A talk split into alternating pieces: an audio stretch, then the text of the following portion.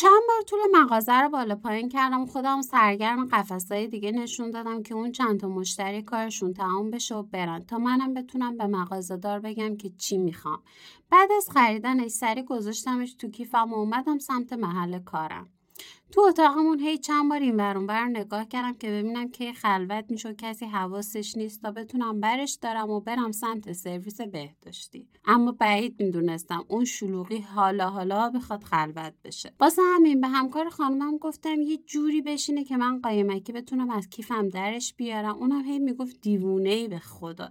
چیزی نیست که خیلی طبیعیه. از که شد حس کردم دیگه از شدت دلدرد و سرگیجه نمی‌تونم بشینم. واسه همین رفتم به مدیرمون گفتم حالم خوب نیست و می‌خوام برم خونه. نگام کرد و گفت چرا؟ منم همونجوری نگاش کردم و چیزی نگفتم. اونم گفت نمیشه خانم کلی کار داریم. همکارم که دیگه خیلی داشت از دستم هرس میخور اومد من کنار زد و گفت آقای فلانی این خانم عادت ماهیانه شده حالش خوب نیست روشم نمیشه از صبح بگی. الانم اگه امکان داره بذارین بره خونه. تو ماشین که برمیگشتم همش داشتم فکر می‌کردم چرا من خیلی از خانمای دیگه واسه همچین مسئله که یه اتفاق ساده فیزیولوژیکیه اینقدر باید خجالت بکشیم تا برسم خونه مشکلاتی که از نوجوانی تا حالا به خاطر نگفتن این مسئله و خجالت کشیدن ازش برام پیش اومده بود و مرور کردم. در نهایت تصمیم به تابو شکنی گرفتم. تابو شکنی در مورد عادت ماهیانه و بهداشت زنان.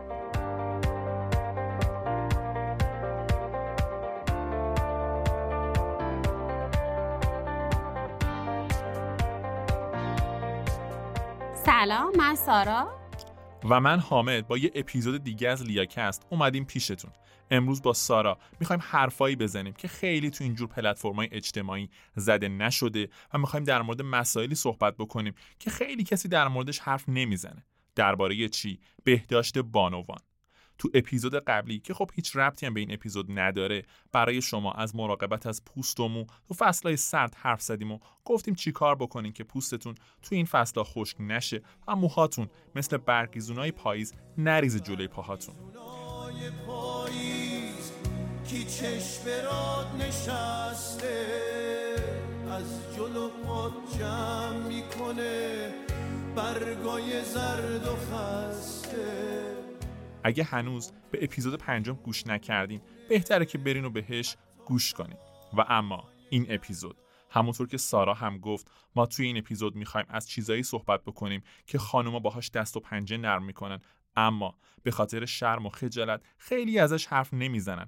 و اطلاعات کافی و خوبی هم دربارهش ندارن و سرسری میگیرنش. اما خانوما بهداشت زنان خیلی خیلی خیلی مهمه. اگه جدیش نگیرین خدایی نکرده می‌تونه عواقب جبران ناپذیری برای شما توی آینده داشته باشه.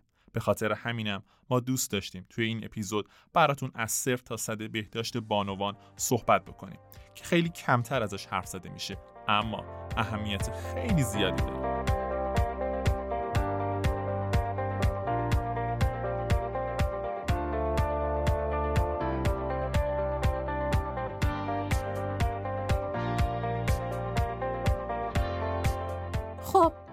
چیزی که می‌خوایم ازش صحبت کنیم بهداشت دوران قاعدگیه. برخلاف اینکه خیلی همون این دوران رو دوست نداریم اما باید بدونیم که اتفاقا خیلی خوبه و کلی برای بدنمون فایده داره. البته قبل از اینکه در مورد خود عادت ماهانه و مشکلات چند روزش صحبت کنیم می‌خوام درباره PMS و PMDD حرف بزنم. مطمئنم که خیلیاتون اسم دومی رو نشنیدین و نمی‌دونین چیه. حدود یه هفته قبل از پریود خیلی از خانوما دچار تغییرات فیزیکی و عاطفی میشن ممکنه حساس بشن دلشون بخواد گریه کنن صورتشون جوش بزنه سینه هاشون دردناک بشه یا یهویی عصبانی بشن معمولا این تغییرات با شروع عادت ماهانه از بین میره و بهش میگن سندروم پیش از قاعدگی یا PMS. حالا PMDD یا اختلال نارسایی پیش از قاعدگی چیه؟ همون PMS ولی شدیدتر که برای 3 تا 8 درصد خانوما اتفاق میافته و می‌تونه زندگی روزمرهشون رو مختل کنه. علتش هم هنوز خیلی مشخص نیست و پزشکا میگن که دلیلش همون تغییرات هورمونیه. PMDD تا جایی پیش میره که فرد مجبور میشه از داروی ضد افسردگی استفاده کنه. از طرفی علائم PMS می‌تونه برای هر خانمی متفاوت باشه. از علائم جسمیش میشه به خستگی، سردرد، کمردرد، درد سینه، چرب شدن پوست و مو، اسهال یا یوبوست اشاره کنیم. به غیر از علائم جسمی یه سری علائم هم داره که بیشتر عاطفی و احساسی هن. مثلا افسردگی، استراب، حساس و زودرنج شدن یا علاقه کمتر به رابطه جنسی. PMS رو با یه سری چیزا مثل تغییر سبک زندگی، ورزش کردن، تغذیه سالم، پیاده روی و مصرف دارو میشه کنترل کرد. ما می‌فهمیم که چقدر ممکنه برای بعضی از خانم‌ها انجام کاری که گفتیم تو این دوره سخت باشه، اما واقعا به بهتر شدن حالتون کمک می‌کنه و شما رو سر حال میاره. خبر خوب این که با شروع عادت ماهانه این علائم کمتر میشن و دیگه لازم نیست خیلی با این علائم دست و پنجه نرم کنین و از لحاظ عصبی به هم بریزین.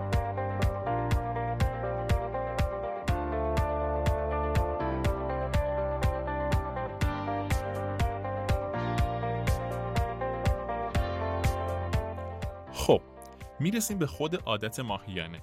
تقریبا هر کسی که الان داره این پادکست رو گوش میده با این مسئله و سیکل قاعدگی آشناه.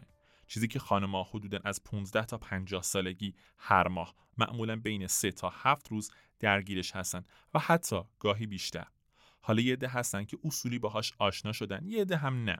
همونجور که گفتم شرایط اجتماعی باعث شده تا خیلی از خانمای ما خیلی بی سر و صدا از کنار عادت ماهیانه یا قاعدگی بگذرن و اطلاعات کافی در موردش نداشته باشن. یا یه سری باور اشتباه درباره سیکل ماهانه از قدیم دست به دست شده و بهشون رسیده. یکیش هموم کردن تو این دورانه. ممکنه شما هم از مادر و مادر بزرگ و این طرف و اون طرف شنیده باشین که تو این دوره نباید هموم رفت ممکنه عفونت بگیرین، مریض بشین، دل درد بگیرین و اینجور چیزا. حتی خیلی از افراد با یه پوشش زخیم همون می‌رفتن که یه وقت مشکلی براشون پیش نیاد. اما خب امروز بیشتر خانما می‌دونن که این حرفا از ریشه اشتباه بوده. اتفاقا همون کردن باعث میشه خون که محل رشد باکتری و ویروس شسته بشه و شما بیمار نشین. جدای از این باعث میشه اعصاب شما آروم بشه و دردای عضلانیتون کمتر. پس لطفا هموم تو این دوره رو فراموش نکنید می‌خوام اینو بهتون بگم که خیالتون راحت باشه که اگه بهداشت رو رعایت بکنین هموم کردن تو این دوره نه تنها که ضرری براتون نداره بلکه کلی هم فایده داره. جدای از حمام کردن یه سری نکات بهداشتی دیگه هم هست که باید حتما رعایت بشه. اول اینکه پد تامپون یا کاپ قاعدگی رو به مدت طولانی نذاریم بمونه.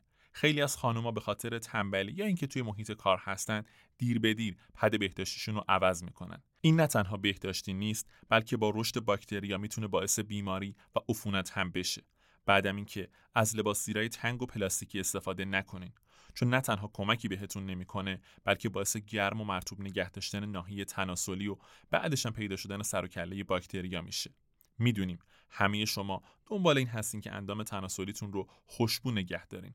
اما لطفا همین حالا پدای بهداشتی معطر رو بندازین دور. اینها تأثیر زیادی توی خوشبو نگه داشتن واژن شما ندارن. فقط باعث خارش، قرمزی و حساسیتش میشن. حالا الان قراره برای شما کلی درباره پد بهداشتی مناسب و انواع اونا صحبت بکنیم. اما قبل از اینکه بخوایم وارد این مسائل بشیم می‌خوام یه چند تا فکت عجیب براتون بگم که وقتی داشتیم درباره تاریخچه پد بهداشتی جستجو می‌کردیم گفتیم که با شما در میون بذاریم. خیلی خوبه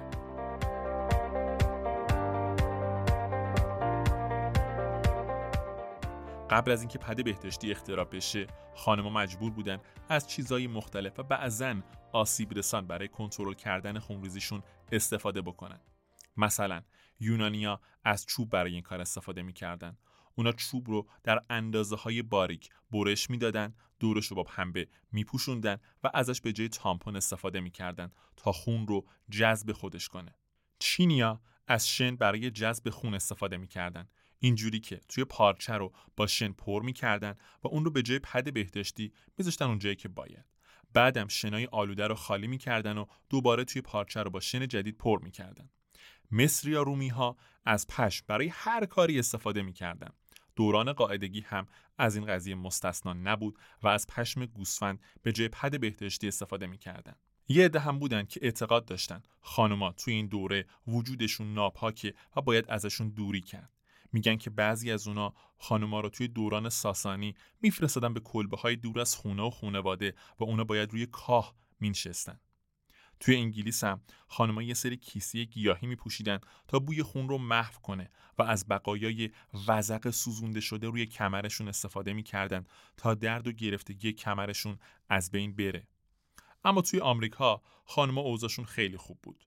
یه هفته مرخصی می‌گرفتن بی خیال خونه و کار و شوهر و بچه می‌رفتن یه جایی که اسمش مونلاژ بود و روی حسیرای گیاهی مینشستن. بعد اون بود که کمربنده بهداشتی اختراع شد که یه چیزی شبیه به پوشک های بچه بود.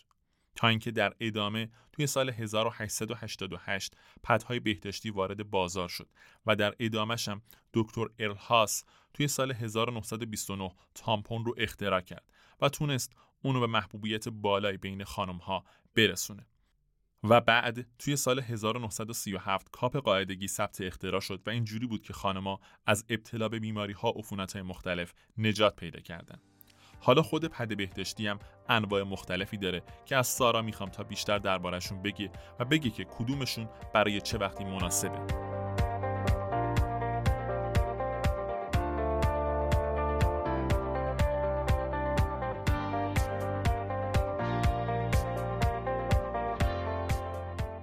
خب اولیشو که همتونم باش آشنایی دارین نوار بهداشتیه. نوار بهداشتی امروزی کاملا استرینن و داخلشون از الیاف مصنوعی پنبه و موادی که جاذب آب و مایع هستن استفاده شده. یه طرفش هم چسب داره که راحت به لباس زیر بچسبه. از انواع اون میشه به نوار بهداشتی ساده بالدار، نوار بهداشتی شبانه و روزانه، نوار بهداشتی مسافرتی، پدهای معطر، پدهای مناسب پوست حساس و پدهای روزانه که مناسب ترشحاته اشاره کرد. هر کدوم از اینا سایزهای متفاوتی دارن. مثلا نوار بهداشتی شبانه اندازه و زخامت بیشتری نسبت به نوار بهداشتی روزانه دارن. البته که میزان خونریزی هم تو انتخاب موثره. پدهای روزانه معمولا برای خونریزی خفیف تا متوسط و هر چهار ساعت یه بار باید عوض بشه. پدهای بهداشتی نازک هم مناسب خونریزی های کم یا روزهای آخر عادت ماهیان است و خیلی هم بین خانم طرفدار داره. توی نوار بهداشتی معمولا به جای پنبه از ژل ضد رطوبت استفاده میشه. از بدی نوار بهداشتی هم اینه که اغلب از دیوکسین تشکیل شده که یه ماده شیمیاییه و به سفید و استریل بودن پدهای بهداشتی کمک می‌کنه. خب اما این ماده می‌تونه باعث سرطان دهانه رحم یا سرطان تخمدان بشه. علاوه بر این پدهای بهداشتی با حفظ رطوبت باعث میشن محیط برای رشد مخمرها و باکتری ها آماده باشه. افزایش آلودگی زیست محیطی هم یکی دیگه از مشکلات پدهای بهداشتیه. علاوه بر نوار بهداشتی تامپون و کاپ قاعدگی هم برای کنترل خونریزی خانم ها تو این دوره استفاده میشه. فرقشون هم با نوار بهداشتی اینه که به جای اینکه روی اندام تناسلی قرار بگیرن داخل اون قرار می‌گیرن. الیاف تامپون مثل پد بهداشتی از پنبه تشکیل شده اما با فشردگی بیشتر. انتهای اونم یه نخیه که می راحت می‌تونید تامپون رو بیرون بکشین یادتون باشه که تامپون رو بسته به میزان خونریزی باید 4 تا 8 ساعت یک بار عوض کرد و اصلا نذارین که بیشتر از اون بمونه. از مذرات اون میشه به مبتلا شدن به عفونت، التهاب واژن، ایجاد درد و حساسیت، افزایش آلودگی زیست محیطی بگیم. بعدی کاپ قاعدگیه که شبیه به یه قیف کوچیکه که داخل اندام تناسلی قرار می‌گیره تا خون قاعدگیر توی اون بریزه. جنسش از سیلیکون طبیه و میشه بارها ازش استفاده کرد. حدود 6 تا 12 ساعت هم می‌تونه داخل واژن بمونه. از مزایای اون اینه که مقرون به صرف است و اینکه تمیزتر و آسیب کمتری هم به محیط زیست میرسونه. از عوارضش هم اینه که درآوردن و گذاشتنش ممکنه برای یه عده سخت باشه و باعث عفونت یا تحریک واژن بشه. خب فکر کنم دیگه تمام اطلاعاتی که نیاز بود در مورد محصولات بهداشتی تو دوران قاعدگی بدونین رو گفتم. بریم که در ادامه می‌خوایم براتون از تغذیه و نقش مهمی که تو دوران قاعدگی داره صحبت کنیم.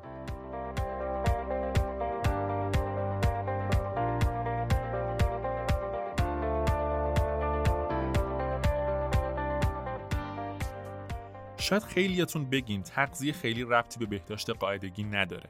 اما اصلا هم اینجوری نیست. غذاهایی که می‌خورین تأثیر زیادی روی بهداشت ناحیه تناسلیتون داره. از بوی بد بگیر تا عفونت و خارش. برای همینم ما تصمیم گرفتیم حالا که داریم درباره بهداشت بانوان براتون حرف می‌زنیم یه چیزایی هم درباره تغذیه خانوما تو زمان پریود و اینکه چی براشون خوبه و چی نیست بگیم. اولیش آبه. نوشیدن آب. خصوصا اگه فردی هستین که توی عادت ماهیانه دچار سردرد میشین خیلی می‌تونه بهتون کمک بکنه. جدای از این با تنظیم و بهبود حرکات روده باعث کاهش نفخ تو ناحیه شکمتون میشه. به جز آب دمنوش بابون و زنجبیل هم می‌تونه براتون مفید باشه. زنجبیل می‌تونه درد دوران قاعدگی رو کمتر کنه و باعث تسکین ماهیچه ها بشه. بابونه هم باعث میشه حال روحیتون بهتر بشه و آرامش داشته باشین و راحتتر بخوابین. خوراکی بعدی خیلی به افرادی که تو پریود دچار اسهال میشن کمک می‌کنه. این خوراکی موزه. موز منیزیم و پتاسیم زیادی داره و به بهتر شدن حرکات روده کمک می‌کنه. از ماست پروبیوتیک هم قافل نشین. خیلی هم میگن تو زمان پریود ماست نخورین. سردی و از این جور داستانا. اما این مشکل با یکم نعنا برطرف میشه. به جاش مصرف ماست توی دوران قاعدگی و بعد از اون نمی‌ذاره که به بیماری های عفونی واژن مبتلا بشین. خوردن مواد غذایی حاوی آهنم فراموش نشه. چیزایی مثل اسفناج، شکلات تلخ، کلم بروکلی، حبوبات و تخم مرغ جدای از اینکه خون دوران قاعدگیتون رو جبران می‌کنن هر کدومشون فواید بی‌نظیر دیگه هم دارن. دیگه اینکه مرکباتی که ویتامین C و D دارن هم خیلی براتون مفیده. اینا باعث کاهش استراب و افسردگی شما میشن و دردهای شکمیتون رو کمتر می‌کنن. یادتون باشه که ماهی سالمون تو این دوره خیلی خوبه. این ماهی خواص خیلی زیادی داره. دردای زمانی پریود رو کم می‌کنه رحم رو آروم می‌کنه و دردای عضلانی شما رو تسکین میده. جدای از اینا میزان زیادی پروتئین و ویتامین B داره که باعث میشه انرژی شما توی این دوره بیشتر بشه. یه سری چیزا هم هست که بهتره نخورید. غذاهای کنسروی و فرآوری شده که فقط باعث نفخ شما میشن و آب بدن شما رو خشک می‌کنن اینا یه عالم مواد نگهدارنده و نمک دارن و شما هم کلا باید نمک رو توی زمان پریود بذارین کنار. دیگه چی؟ آب نبات و شیرینیجات می‌دونم این قسمت چقدر سخته اما هیچ منفعتی برای شما نداره و فقط باعث میشه درده شکمی شما بیشتر بشه. اما به جای اون می‌تونین از میوه و خرما استفاده بکنین. دیگه اینکه اگه عادت ماهیانتون شدید و دردناکه و خونریزی خیلی زیادی دارین از غذاهای تند اصلا استفاده نکنین. کافئین رو هم یا قطع کنین یا خیلی کمتر مصرف کنین. کافئین زیاد می‌تونه باعث بروز نوسانات خلقی و اضطراب بشه و این مسئله توی زمان پریود اصلا برای شما چیز جذابی نمی‌تونه باشه.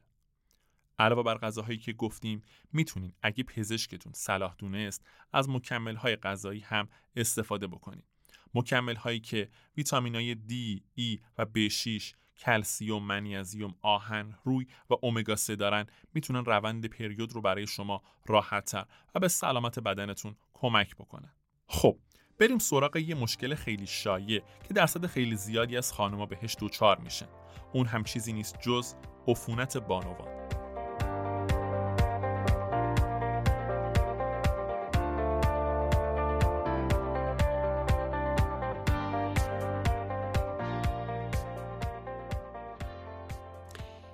به عفونت واژن. عفونت واژن گاهی گویایی اینه که ممکنه شما به یه سری بیماری مبتلا شده باشی و در نهایت باعث عفونت شده.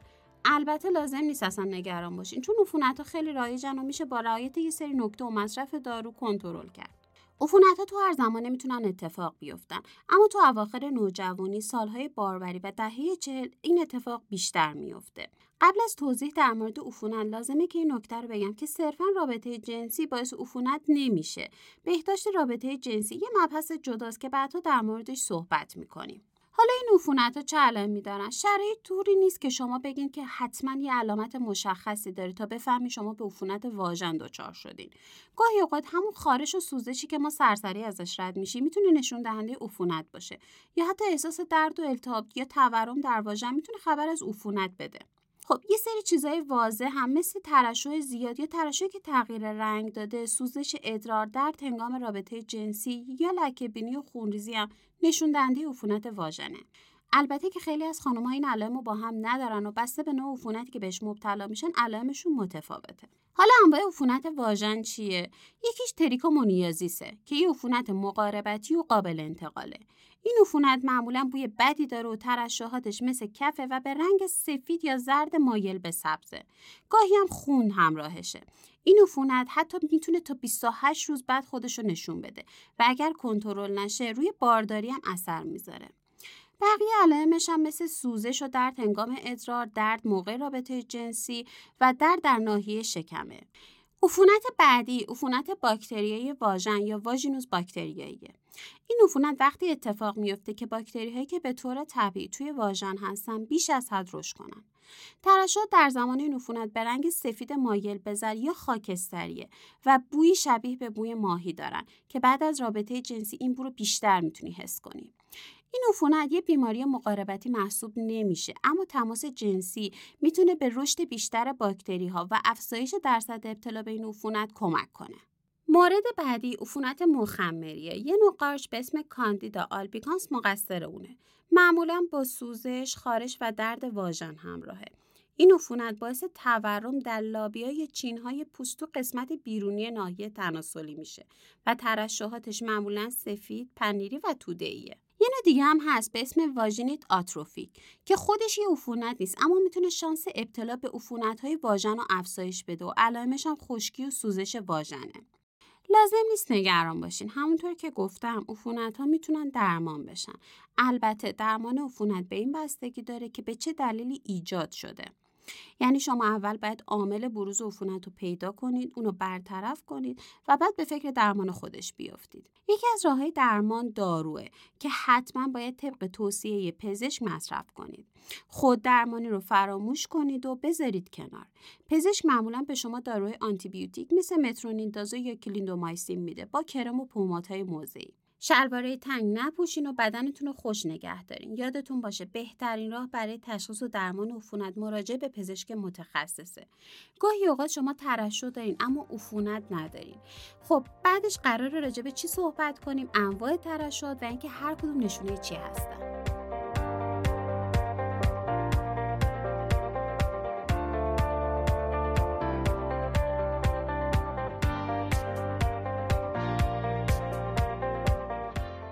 رسیدیم به ترشحات. چیزی که خیلی از خانوما با اون سرکله می‌زنن و خیلی خوشایند نیست. ترشحات با توجه به رنگشون. اولیش ترشحات قرمز و قهوه‌ایه. این ترشحات رو گاهی اوقات تو زمان عادت ماهیانه می‌بینیم که تو این دوران طبیعیه. اما اگه تو زمان غیر از پریود باش روبرو شدیم باید حتما به دکتر سر بزنیم. ممکنه بهتون بگن که یه لکه بینی عادیه ممکنه هم از بگن که نه نشونه عفونت و خدایی نکرده بیماریه. مورد بعدی ترشحات کرمی یا شیری رنگه خب خبر خوب این که در مورد ترشحات زنان طیف زیادی از رنگهای سفید، گچی و کرمی می‌تونن طبیعی باشن مگر اینکه بافت پنیری یا کف مانند داشته باشن و بوی بدی داشته باشن ترشحات پنیری اغلب نشون دهنده عفونت های قارچیه. ترشحات زرد یا سبز نشون دهنده عفونت یا بیماری سوزاکه. ولی اگه این اتفاق فقط یک بار براتون پیش اومد ممکنه به خاطر غذای نوشیدنی باشه که خوردید ترشحات صورتی معمولا اوایل دوران قاعدگی پیش میاد و اگر خارج از این زمان دیدین می‌تونه به خاطر عدم تعادل هورمونی و سطح پایین استروژن باشه رایج ترین ترشحی که اغلب خانم ها تجربهش می‌کنن همون ترشحات بیرنگی که شبیه به سفیده تخم مرغه دلیل این ترشحات هم معمولا تخمک گذاری، بارداری یا تحریکات جنسی هستش. کاملا هم طبیعیه و در آخرم ترشحات خاکستری که می‌تونن نشون دهنده عفونت باکتریایی واژن باشن. راجب ترشحات گفتم و تو بخش بعدی قرار حامد راجب بیماری مقاربتی بگه. همونایی که خیلی ازشون خجالت می‌کشن حتی از پزشکم پنهونش می‌کنن.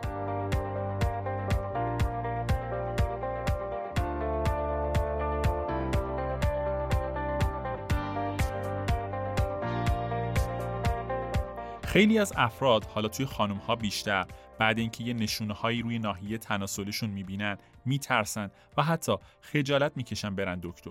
اینجوری میشه که بیماری پیشرفت می‌کنه و جدایی از آسیب به خود شخص می‌تونه فرد دیگه ای رو هم آلوده کنه. فقط کافیه یکم آگاهیتون رو درباره این بیماری ها و راه های جلوگیری و پیشرفتشون بالا ببرین و واسه درمانش خیلی زود به پزشک مراجعه کنین. میریم سراغ بیماریا. اولیش زیگیل تناسلی یا HPV چیزی که به این بیماری منجر میشه یه ویروس به اسم پاپیلومای انسانی. مسئله که خیلی اهمیت داره اینه که این بیماری فقط از راه رابطه جنسی منتقل نمیشه و تماس پوست با پوست هم می‌تونه این ویروس رو منتقل کنه. پس خیلی باید حواستون جمع باشه. نکته مثبتش هم اینه که این ویروس روی سطوح باقی نمیمونه. پس اصلا لازم نیست نگران چیزایی مثل سرویس دستشویی فرنگی یا استخرا باشین. این بیماری بیشتر از 100 تا سویه داره و متاسفانه بعضی از سویه هاش می‌تونه باعث سرطان رحم، سرطان مقعد و سرطان گلو بشه. خیلی از افرادی که به این بیماری مبتلا میشن هیچ علائمی ندارن خصوصا همون سویه هایی که باعث سرطان میشن. اون افرادی هم که علامت دارن معمولا زگیلای کوچیکی توی ناحیه تناسلی مقعد و گلوشون به وجود میاد. این زگیلا دردناک نیستن اما می‌تونن باعث خارش تغییر رنگ پوست و گاهی اوقات خونریزی بشن.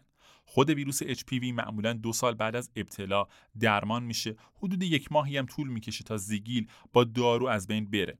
اما بعد از برطرف شدن این زیگیلا HPV توی بدن شما باقی میمونه.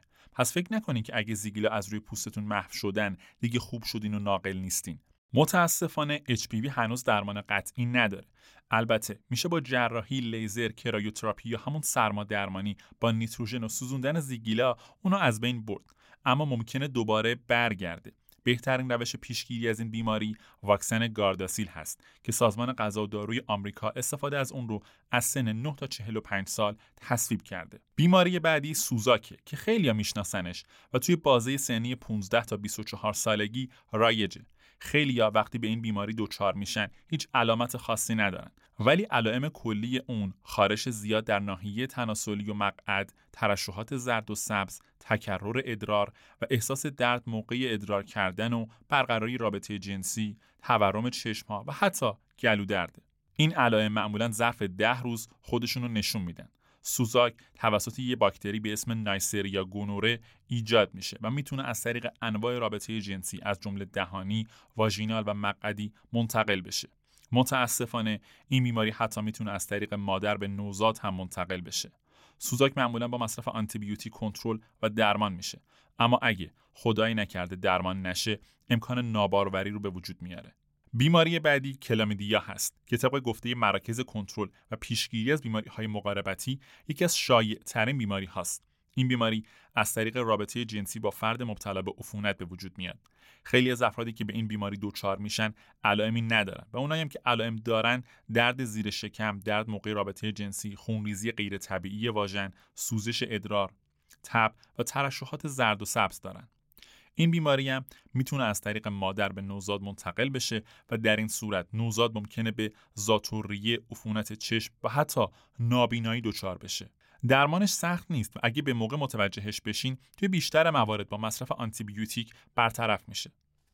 می‌دونم حالتون بد شده از شنیدن این همه اسم و اطلاعات از بیماری های مختلف پس لطفا یه لیوان آب بخورین و یه نیمچه موزیکی هم گوش بدیم برگردیم و این قصه حالا حالا به سر نمی‌رسه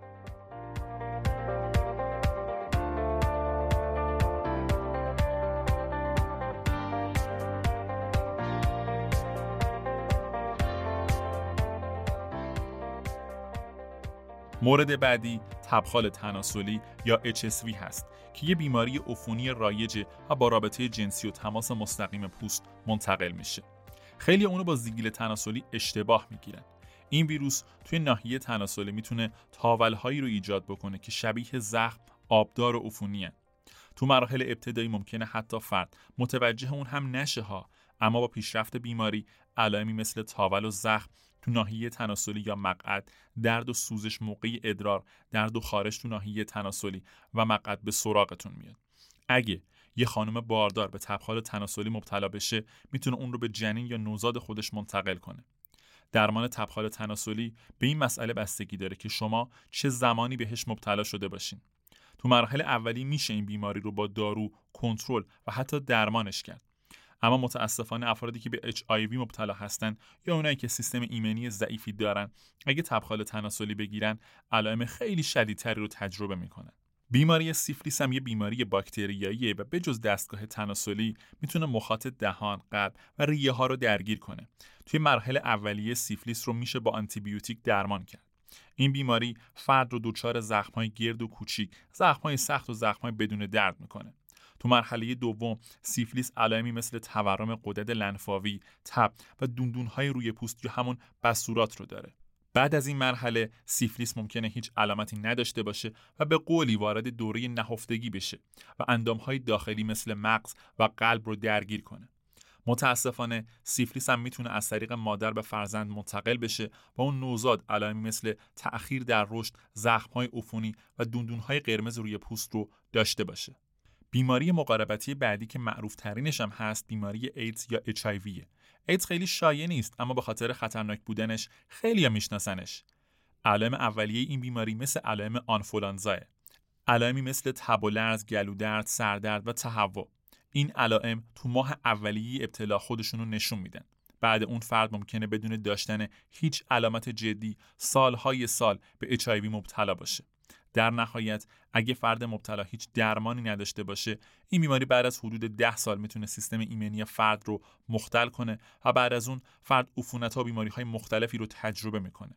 تو مرحله پیشروی ایدز می‌تونه علائمی مثل عرقهای سرد، تب مداوم، اسهال حاد، کاهش وزن شدید و خستگی مفرد رو برای فرد به همراه داشته باشه. و اما راه های انتقال HIV متاسفانه به خاطر اطلاعات کم یا غلط و ترسی که از این بیماری وجود داره با افرادی که مبتلا به ایدز هستن ممکنه خیلی خوب رفتار نشه. تا جایی که خیلی از افراد از دست دادن با فرد مبتلا به HIV خودداری می‌کنن. اما دوستان ایدز به این سادگی ها منتقل نمیشه. این بیماری از طریق خون و فراورده های خونی استفاده از سوزن و سرنگ مشترک بین افراد گرفتار به اعتیاد تزریقی، رابطه جنسی محافظت نشده، خالکوبی با سوزن آلوده به ویروس HIV و از طریق مادر به فرزند در دوران بارداری و شیردهی منتقل میشه. این ویروس قرار نیست از راههایی مثل حرف زدن، دست دادن، بغل کردن، لباس و پوشاک و رخت خواب منتقل بشه. یه سری بیماری دیگه مثل مولوسکوم، شانکروئید، گال تناسلی، هپاتیت B و تریکومونیازیس هستن که ما خیلی روشون focus نمی کنیم. اما اگه خواستین بیشتر دربارشون بدونین می‌تونین یه سر به وبسایت های معتبر بزنین. با دیدن کوچکترین علامت از این بیماری ها اصلا استرس نگیرین و ربطش ندین به یه بیماری. بهترین کار اینه که چکاپ ماهیانه داشته باشین و اگه حس کردین علائمی دارین به پزشک خودتون مراجعه بکنین. توی بیشتر بیماری های مقاربتی درمان باید روی خود شخص و شریک جنسی به طور همزمان انجام بشه. پس به محض تشخیص هم یادتون نره که اون فرد رو در جریان بذارید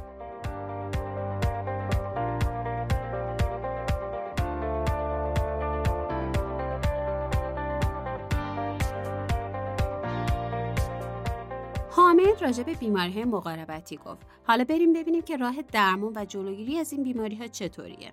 بیماری مقاربتی باکتریایی با مصرف آنتیبیوتیک، بیماری های انگلی با مصرف داروهای خوراکی و موضعی و بیماری های ویروسی هم با دارو درمان میشن.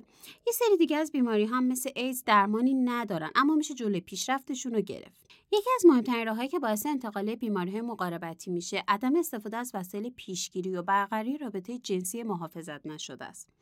اما از اونجایی که همه بیماری مقاربتی با رابطه جنسی منتقل نمیشن و خیلی از اونها از طریق پوست انتقال پیدا می‌کنن باید به علائم توجه کنید و به محض دیدن کوچکترین نشونه به پزشک مراجعه کنید. راه بعدی اینه که به طور مرتب تست پاپسمیر انجام بدید خانم های 21 تا 29 سال هر سه سال یک بار و خانم های 30 تا 65 ساله هر 5 سال این تست رو انجام بدن.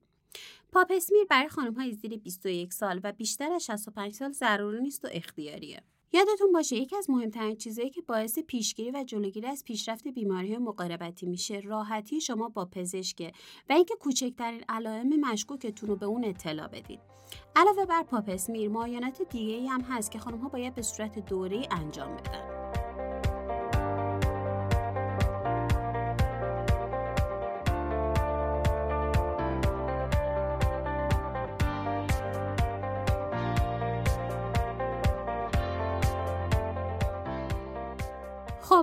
به معاینات دوره خانوم ها این معاینات باعث میشه که اگر خدای نکرده به بیماری دچار شدین زود متوجه بشین و برای درمانش اقدام کنید. معاینات خانم ها تو سنین مختلف و دوره های مختلف زندگی متفاوته. حتی تو دوران بلوغ با وجود اینکه خیلی ممکنه رابطه جنسی نداشته باشن اما با مراجعه به پزشک زنان در مورد قاعدگی، رابطه جنسی سالم، بیماری های مقاربتی، استعمال دخانیات و بارداری اطلاعاتی رو به دست میارن که باعث میشه در آینده به مشکل بر نخورن. اولش تست پاپس میره که قبلترم راجبش گفتم. از سن 21 تا 65 سال انجام میشه. این تست برای تشخیص سرطان رحمه که توسط یه اپلیکاتور از رحم نمونه برداری میشه تا تشخیص بدن که سلول های رحم تغییری داشتن یا نه. معاینه لگن، واژن، ها و دهانه رحم می‌تونه به تشخیص مشکلاتی مثل ها، فیبروم رحم، سرطان، کیست تختان و مشکلات دیگه کمک کنه. معاینات بعدی مربوط به چرخه پریود و تخمک گذاریه که بدن رو برای باروری آماده می‌کنن. آزمایشات هورمونی هم هستن که اتفاقا اهمیت بالایی دارن. اگر موهای زایده زیادی روی بدنتون در آوردین و قاعدگیتون دچار بینظمی شده حتما آزمایش هورمونی رو انجام بدین سونوگرافی ترانسواژینال و آزمایش خون هم به شما تو تشخیص سرطان تختان کمک می‌کنه. هم باعث میشه از سلامت رحمتون برای بارداری باخبر بشین. آزمایش دیگه ای که برای خانم های بالای 40 سال اهمیت داره موموگرافیه. از اونجایی که سرطان سینه یکی از شایع‌ترین سرطان ها برای خانم هاست آزمایشات دوره موموگرافی به تشخیص اون کمک می‌کنه.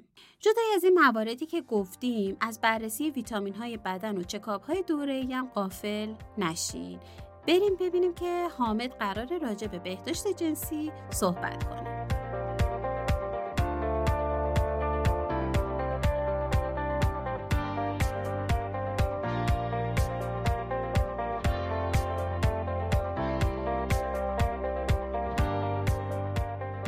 این یکی دیگه به قطع چیزیه که خیلی بهش پرداخته نشده و همین باعث شده خانوما یکی از های اصلی بیماری های مقاربتی و عفونت های ناشی از اون باشن. قبلا به خاطر اطلاع رسانی های کم خانوما چیزای زیادی از این ماجراها نمی‌دونستن. اما الان اوضاع خیلی فرق کرده. الان شما باید از حد اقل 20 سالگی دخترتون رو نسبت به این مسائل آگاه کنین و راه های جلوگیری از بارداری و بیماری های مقاربتی رو براش توضیح بدین. مهمترین کار برای بهداشت جنسی اینه که از خرید وسایل جلوگیری اصلا خجالت نکشین. یادتون باشه که بهترین روش جلوگیری از های تناسلی همین روشه. اگه قصد بچه دار شدن ندارین از شریک جنسیتون حتما بخواین که از وسیله پیشگیری استفاده کنه. دیگه اینکه بعد از رابطه جنسی حتما اندام تناسلی خودتون رو حتی شده با آب خالی بشورین.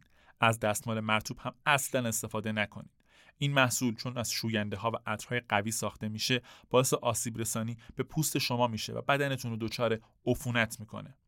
مورد بعدی همین که بعد از رابطه جنسی حتما مثانتون رو تخلیه کنید با این کار باکتریایی که شاید وارد بدنتون شده باشن خارج میشن و احتمال عفونت کمتر میشه بعدم اینکه هر نوع بو و ترشح رو جدی بگیرین و عفونت های قارچی رو درمان کنین خیلی از این عفونت ها امکان داره به شریک جنسی شما هم سرایت کنند. جدایی از اینایی که گفتیم یادتون باشه. به طور مرتب اندام تناسلیتون رو اصلاح کنین از داشتن رابطه مقعدی جدا خودداری کنین لباس های زیرتون رو زود به زود عوض کنین از شوینده های صابونی استفاده نکنین دستاتون رو بعد از رابطه جنسی بشورین و هر چند وقت یک بار آزمایش خون بدین. فکر می‌کنم دیگه به همه مواردی که باید اشاره کرده باشم.